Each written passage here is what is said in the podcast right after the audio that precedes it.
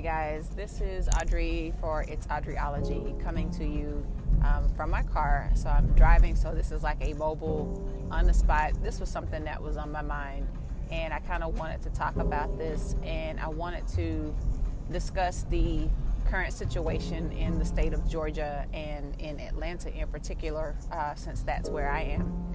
Um, but one of the things I wanted to kind of go over was the opening of salons tomorrow. They've been given the green light to go ahead and open the, sto- the salons and barbershops and nail shops, tattoo parlors, and such um, tomorrow. Um, but my concern lies in the fact that the alarm has been rung for some stylists in regards to the four pages of guidelines that have been set for them to have in order to open. Uh, some of these standards, uh, from the best that I can recall, are no different from what we learned in cosmetology school in regards to sanitation and bacteriology and basically just keeping your implements in your station and workplace clean and disinfected and sterile.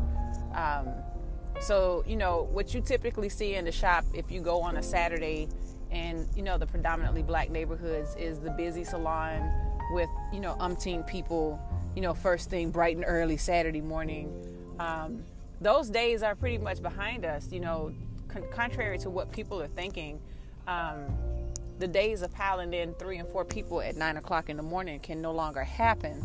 Um, but the regulations in between um, working between clients, they're like they're serious with this stuff, and I I can appreciate it for a lot of different reasons. Um, but one is basically that. Uh, say a client comes in, the stylist has the client, um, the stylist and the client both have to have a smock and a cape on at all times. And upon the client leaving, that smock and that apron, uh, that cape has to be discarded or taken to the laundry to get ready to be, uh, you know, washed. Uh, the, the, stylist can't wear that same, um, cannot wear that same uh, apron for the next client that's coming in um, both the stylist, the stylist and the client have to be wearing uh, masks. Um, they're suggesting that clients are having their faces covered with towels during the shampoo process. The stylist is supposed to wear gloves during the service. Um, I mean, there are some serious guidelines set forth, and the one thing that I know and I would be a little leery of if I was a client is if I go to a salon on tomorrow and they are open, knowing what the guidelines are. And one of them was uh, preparing to open, what you have to do to prepare to open. That in itself is at least a good two or three days worth of work. The whole entire salon has to be disinfected from top to bottom. Any implements or styling tools from rollers, clips, uh, clippers, clipper guards, combs, brushes, hair dryers, stations, countertops, chairs, armrests, doorknobs, sinks, toilets, anything that's inside that building has to be disinfected and cleaned prior to opening. Every single towel, every single smock and cape has to be laundered prior to opening. I honestly do not have faith enough in the stylists in Atlanta and some of the salons to actually do that because they don't think anybody's going to be checking. I'm just being absolutely honest with you. Um, then the other problem I have is all of this is going to take this is going to take place prior to the salon's opening.